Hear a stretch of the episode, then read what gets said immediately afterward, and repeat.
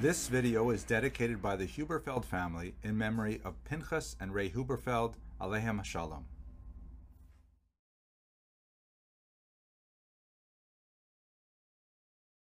Hello and welcome to Jewish History in Daf Yomi. Today's daf has a reference to Rav Aharon.